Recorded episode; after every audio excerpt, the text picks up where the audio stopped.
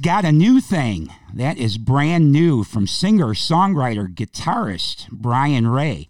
Brian has played with many musicians, including Etta James and Paul McCartney.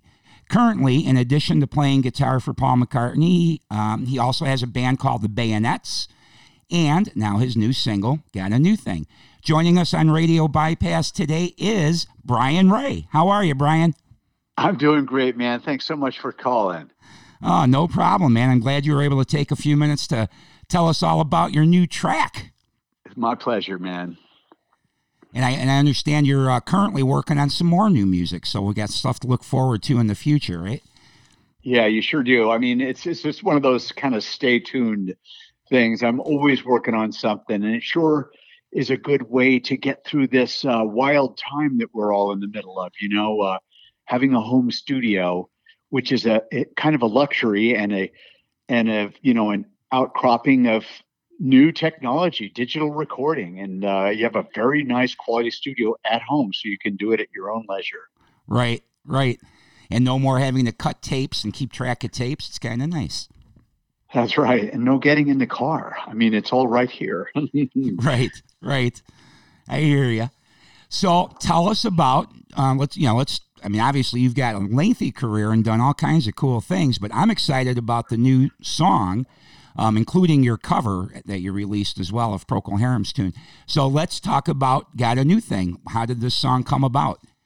Yeah, well, thanks, man. My new single is called Got a New Thing, and it's on Wicked Cool Records, which uh, you know, but your listeners might like to know that it's a label owned and operated by little Steven Van Zandt of Bruce Springsteen's E Street Band, uh, also of The Sopranos and Lilyhammer fame. Anyway, he's like this amazing guy who's always thirsty for knowledge, and he's a bit of a musicologist. And uh, I just got really lucky that he reached out to me after a long run with the Bayonets, where he played our records on his radio station, which he also runs called the Underground Garage. And right. uh, great show. He started, uh, yeah, it's so good. And he started playing our bayonet stuff. He played, you know, tracks from one album for about two years straight. So we got a lot of love from him then. And when the bayonets went on hiatus, uh, I started to, you know, look for what I was going to do next.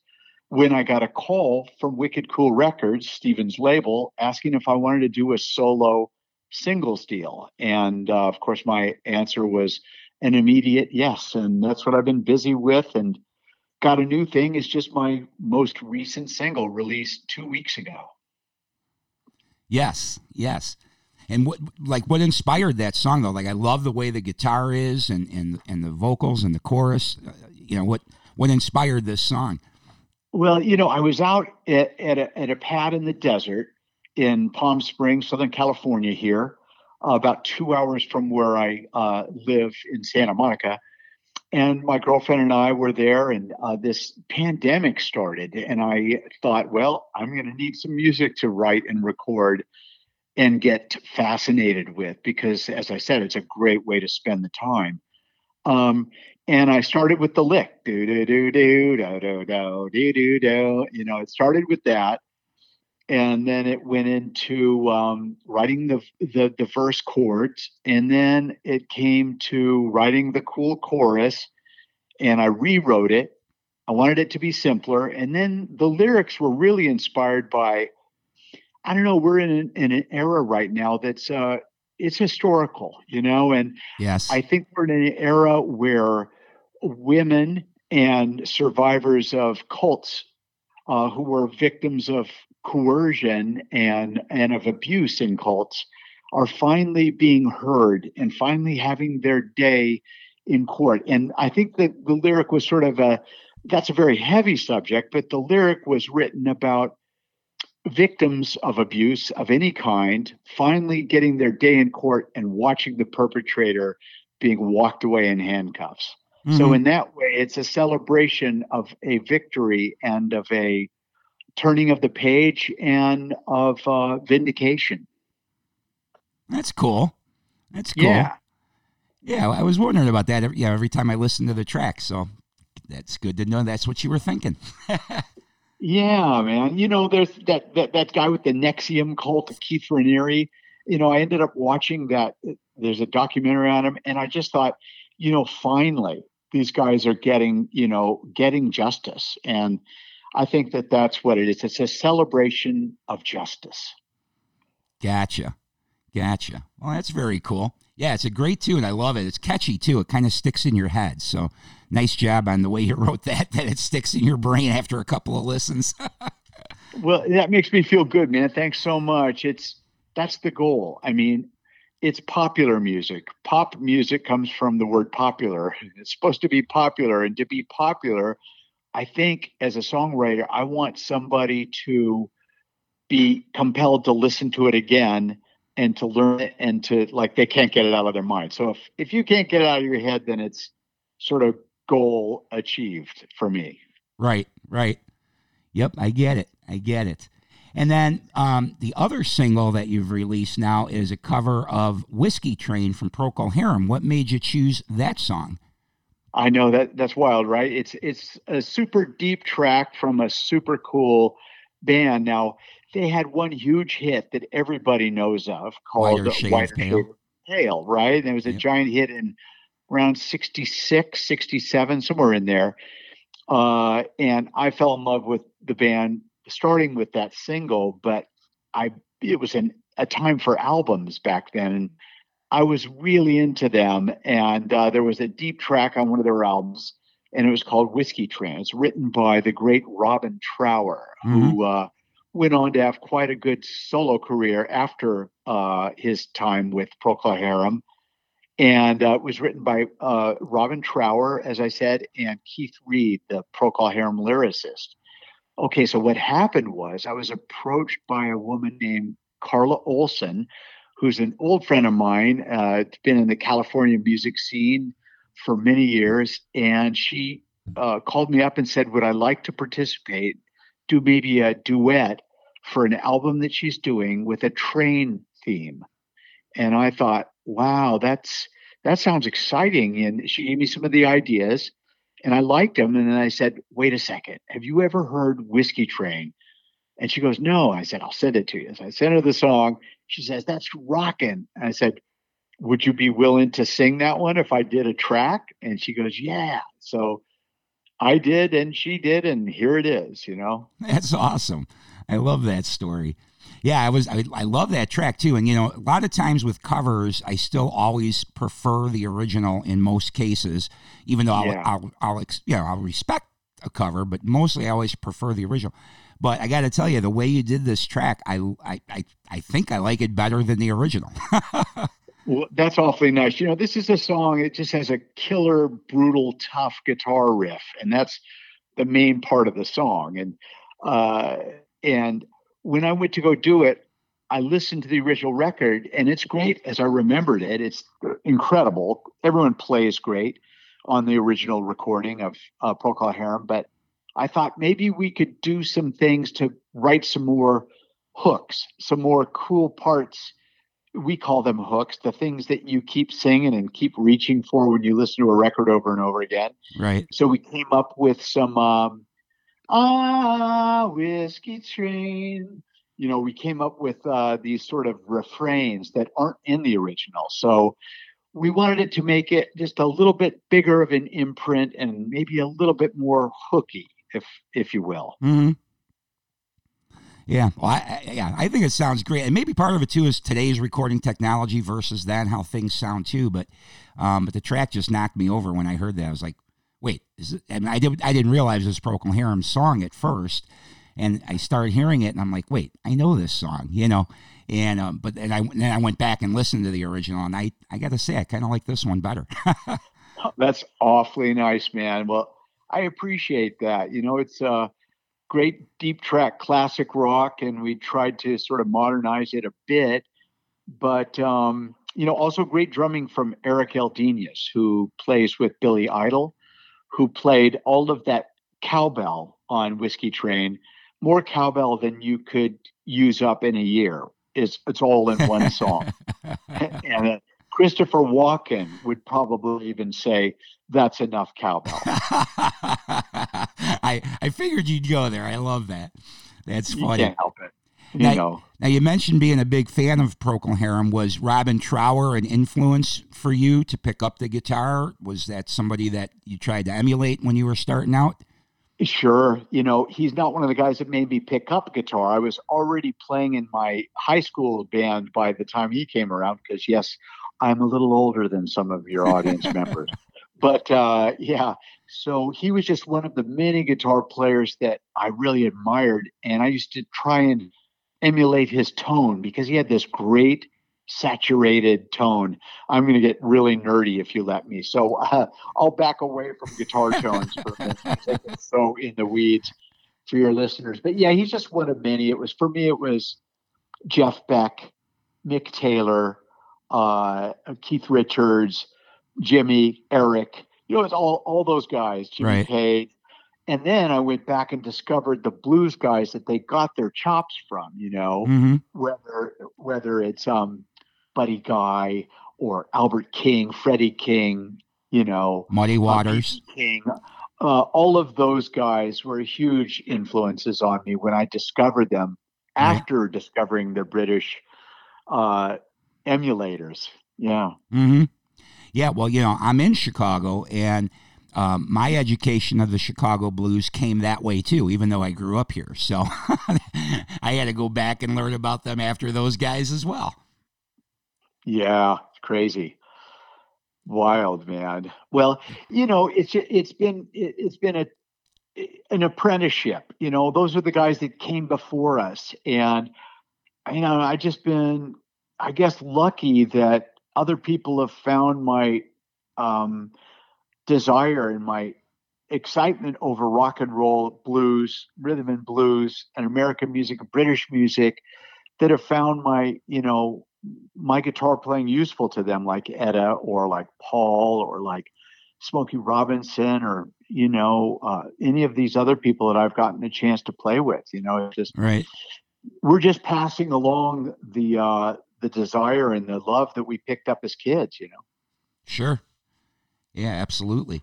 Yeah, and you have had a very interesting career. Um, I guess that's a good segue into Etta James. So you you were with her for over a decade, right? Yeah, I played with Etta and was her musical director for over 15 years. But then I went on to record with her, write with her, and uh, uh, collaborate with her for another 15 after that. So we were together for quite a long time. How many how many of her records did you appear on? Geez, that's a good question. Uh, I, I know you were on Deep in the Night, right? If I yep, remember Deep correctly. Deep in the Night, produced by Jerry Wexler, who produced, uh, you know, Respect for for uh, Aretha. for Aretha. Um, also, an uh, an album that preceded that called Etta is Better. Maybe it's called Etta is Better Than Ever. and then uh, we did, um, yeah, I did some more recording with her after that. And then she sang on my album, my first solo album called Mondo Magneto, on a song called Soft Machine. And she just tore it up. It was great. Then I sang on, I played on one of hers, I think it was Sticking to My Guns or one of her blues albums. I, I did a, The Sky is Crying with her. So we, we kept working together for many years. Got it.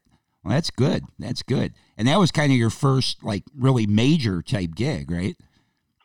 That was my big breakthrough gig. That's right. I started with uh, Bobby Boris Pickett doing the Monster Bash at like Six Flags over Texas. And, Were you on the recording? and no, no, No. I'm not quite that old, but uh, thank you very much. Adding a decade on. Well, you know, you could have been three when you started. I don't know. I could have been. I, I wanted to start when I was three. I just didn't quite have it together. My hands weren't big enough yet. All right.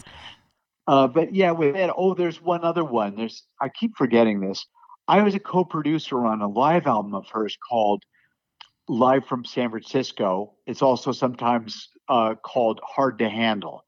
Uh, and it's a great live album. We recorded in about 80 or 80, about 81 hmm and I think it's really good. Uh, that came out in the 90s and uh, has been relicensed a few times. That's a really good one. It's got a great version of a live version of "Take It to the Limit" on it. Hmm. The, the the Eagles tune, right? Yeah, That, that was on Deep in the Night originally. Yeah. yeah. Interesting. I'll have to look for that. I, I'm not familiar with that record. I got to be honest. Oh yeah, she sings so good on it. That's very cool. Yeah, Deep in the Night is the one that I, you know, that I listen to again and again. That one I know pretty well, but uh, the rest of her catalog, I'm a little sketchy on. Yeah, that's a good one that has uh, "Only Women Bleed." Her version of the song uh, of uh, Alice, Alice Cooper. Cooper. Yeah, That's what attracted me to it because I was a huge Alice Cooper fan. That's why I checked that album out and ended up buying it. yeah. It's also got another version of "I'd Rather Go Blind" on it. So it, it's Mhm. it's a very good record. Yeah. Yeah, very good. And on that album, were, were, um, I know you played slide guitar on it, but did, were you on all the tracks? No, I played on about four tracks and worked with Jerry Wexler over at Cherokee Studios on Fairfax with the Robb brothers who owned the place. Mhm. Great, great memories. Yeah. And I think a great engineer named Joe Chiccarelli was the second engineer. Yeah, just fabulous times. I bet. So, did you get my my big question on that too? Is why I was asking if you played on all the tracks. Were you in the studio at the same time as Jeff Porcaro? No, but he did play on it as well as Larry Yeah. Carlton. I was in there doing overdubs.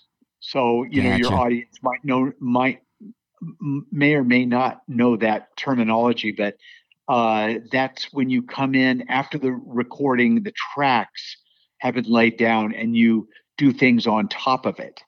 And uh, we've been doing that since pop records and rock records have been have been going since the very earliest days. We've been overdubbing on top of things. Right, right. Yeah, I was just curious because he was, you know, he was such an excellent drummer. So I was just curious if you got to see him lay that down.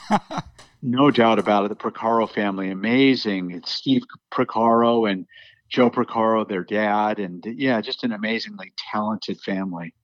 yes, for sure, for sure. And then um, I got to ask you the big question that everybody, I mean, everybody, of course, that I grew up with, everybody wanted to play with a Beatle. How did you uh, hook up with Paul McCartney? That's huge.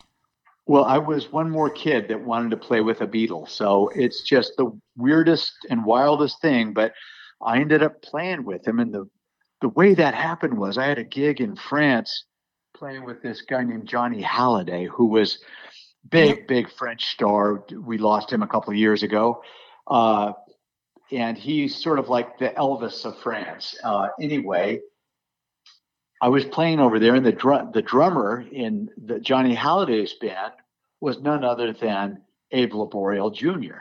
When uh, Abe called to say he wasn't going to make the next tour, I said, "Well, why?" And he goes, "Well, because I'm doing an album with Paul McCartney."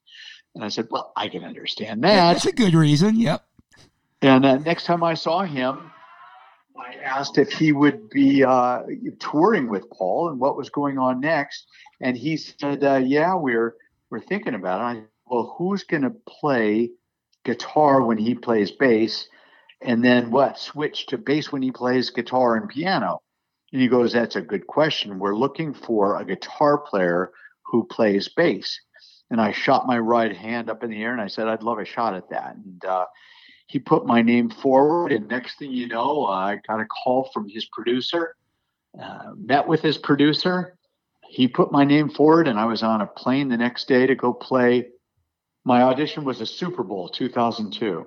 No way, really? Yeah, Wow. That had to be nerve wracking. it was nerve wracking. I just kind of like just tried to mind my own business and and play my part. I hope you had a good amount of lead time to prepare for that. Yeah, you know, I just, you know, I was nervous. I walked around New Orleans, I remember like for four hours thinking, if I just burn off some of this extra nerves, I'll be fine. Of course, I was still nervous, but I did my best. Yeah. Well, yeah. Yeah, Obviously, because you're still uh, working with the man all these years later, right? Yeah, right. Go figure. I mean, it says a lot about him that he's uh, loyal enough to keep calling us back, to call me back to be a part of his incredible touring band. It's and recording band. We've done several albums together now. Right. The the most recent studio one uh, was Egypt Station, I think. Right. That's right. That would have been the last one. And you and you you you played on you played on that whole album, didn't you? Uh, yeah, sure did. And the previous one called New. Uh, yeah, and the one before that, and part of the one before that, and then I guess all of his live albums too for the last several years. Right. Right. What was that like for you when you when you got when you when you knew okay I'm going to play with Paul McCartney? Was it uh, beside the nerve wrackingness of oh my god my first gigs at the frickin' Super Bowl? I mean, you know, were you nervous and you know how did you feel going in? Like I'm going to work with Paul freaking McCartney. Yeah. Well, I mean, I went ahead and told people I was doing that. It was just one song for the Super Bowl before the national anthem was sung in 2002. Mm-hmm. We came back later and did the halftime show in, I guess it was 04 or 05. But anyway, um, I was so excited to do that one song, but I didn't want to tell people that I was going on tour with Paul because I didn't know that yet. He told me, you know, I'll see you back in LA. We're going to rehearse for the tour. But since I'd only played one song with him, I didn't really believe it yet. So I didn't want to tell people and then be disappointed. So Right. I waited until uh, it was like six weeks after the Super Bowl. We did our first rehearsal. And at the end of the rehearsal, he says, Okay, guys, sounds great. See you tomorrow. And that's when I thought, Oh my God, I think I'm going on tour with Paul McCartney. that's when I started to tell people. it's a wild, That's awesome. wild little story. Yeah. And, and had COVID not hit, wasn't there? Was it was it this year, or am I thinking of last year? Wasn't there going to be a tour this year? There was, yeah. Yeah. Uh, but of course, COVID changed uh, many people's plans, didn't it? It sure did. Yeah, sure did. It's been one heck of a lousy year for a lot of things, but no doubt about it. Yeah. but we're still alive, so you know, got to be count our blessings too. But yeah, it's been a rough year for sure. But yeah, I thought I Yeah. remember. I thought there was a tour for this year. I, I get confused sometimes. I, I read so many things about who's hitting the road, but I thought I remembered a tour for for Sir Paul this year. Yeah, that's right. Yeah, well, you know, we hope to get back to it, but uh, yeah, there's no way of uh, booking stadiums and arenas. I mean, No. you, you can't hire, you know, security and you know, food vendors and travel and airlines. It's all a mess. So Yeah, it'll it be a little while before we can get back to it, but I'm confident that we're going to get back to it uh, as soon as we get a reliable vaccine uh, going and a high participation in that vaccine. Then then we can get back to rocking out. As long as people just do the very simple things to help one another stay safe. Right. Yeah. For sure. For sure. Yeah, there's not much we can do till that happens. That's for sure.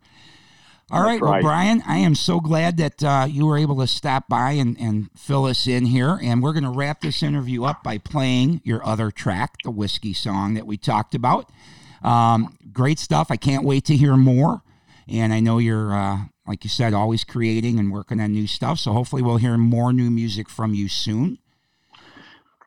You will indeed. And as I say, just stay tuned because there's always something going on. I got to stay busy, you know? I hear you. I hear you. It helps keep your mind off of the very things we were just talking about. So, That's right. That's right. It's it's the one beautiful escape, isn't it? Yes, definitely. Music soothes the soul, I always say. Can't live without it.